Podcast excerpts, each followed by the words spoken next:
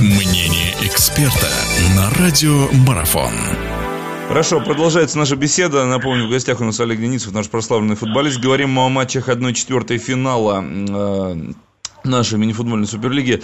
Ну, э, давайте тогда вот к этой паре переместимся. Пара тоже действительно очень интересная, наверное, одна из самых ровных. Это Тюмень-Сибиряк. Другое дело, что наладились дела у Сибиряка. Вот эти проблемы, все ли они решены, которые возникли в весенней части чемпионата. Э, и, ну, по вашему мнению, кто, кто, так скажем, более вам предпочтителен? И вообще, если так посмотреть по организации игры, у кого больше шанс, у Тюмени или у Сибиряка? Ну, несмотря на то, что у Сибиряка действительно более-менее наладили дела под конец сезона, и что он э, стал брать очки и в итоге даже запрыгнул на пятое место, я все-таки думаю, что в этой паре больше будет значить на то, тот фактор, насколько именно лидеры Тюмени подойдут готовыми и, э, к этим играм, насколько вернутся они в строй, тот же Феррау, вот, насколько смогут восстановиться и, как сказать, в том числе и морально после очень тяжелого продолжительного сезона лидеры команды, э, которые выступали за сборную. Вот поэтому я думаю, что здесь на самом деле э, решающее значение будет иметь то, насколько хорошо подготовленный подойдет к этим играм именно Тюмень. Если Тюмень подойдет в оптимальном своем составе и в оптимальном игровом тонусе, то я не думаю, что у нее будут проблемы с Сибиряком. А здесь ключевую роль кто играет? Как раз таки, наверное, фактор своего паркета, да, первые две, две игры, которые Тюмень проводит дома. Да, я думаю, что да. Да, Тюмень традиционно очень сильно играет дома, и я думаю, что если они первые две все-таки выиграют, то тогда у них останется еще в запасе пятая игра.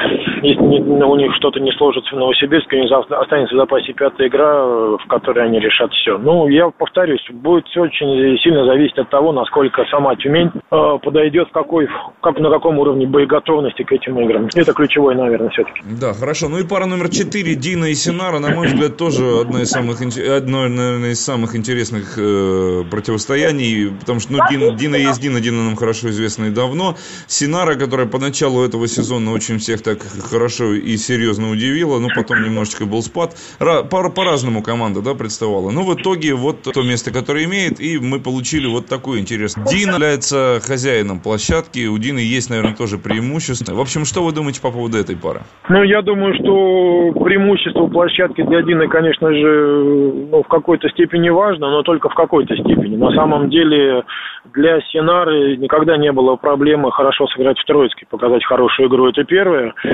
А второе, то, что уже традиционно в последние годы Дина трудно играет с Синарой, независимо от того, на какой площадке, и поэтому игры обещают быть для Дины нелегкими.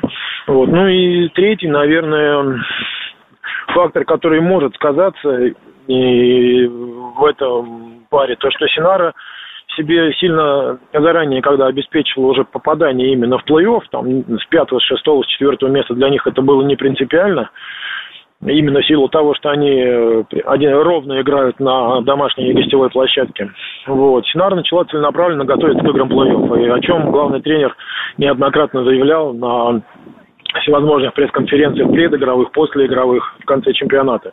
Вот поэтому насколько смогу, сможет руководство команды рассчитать э, пик физической формы, чтобы они подошли в хорошей форме, в том числе к играм с Диной, будет зависеть, насколько хороша будет Синара.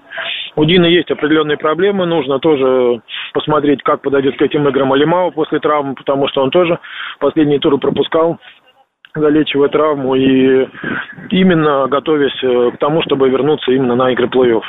Поэтому очень ровная пара, и предсказать какого-то фаворита здесь, ну, для меня это, наверное, самое сложное.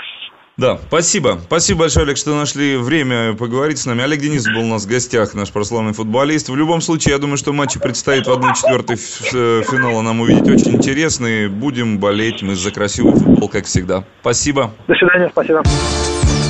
Интервью с первыми лицами в мире спорта. Аудиотрансляции игровых видов спорта. Превью и статистика. И все, что вы хотели бы знать о спорте на Радио Марафон. Первом спортивно-аналитическом радио этой планеты.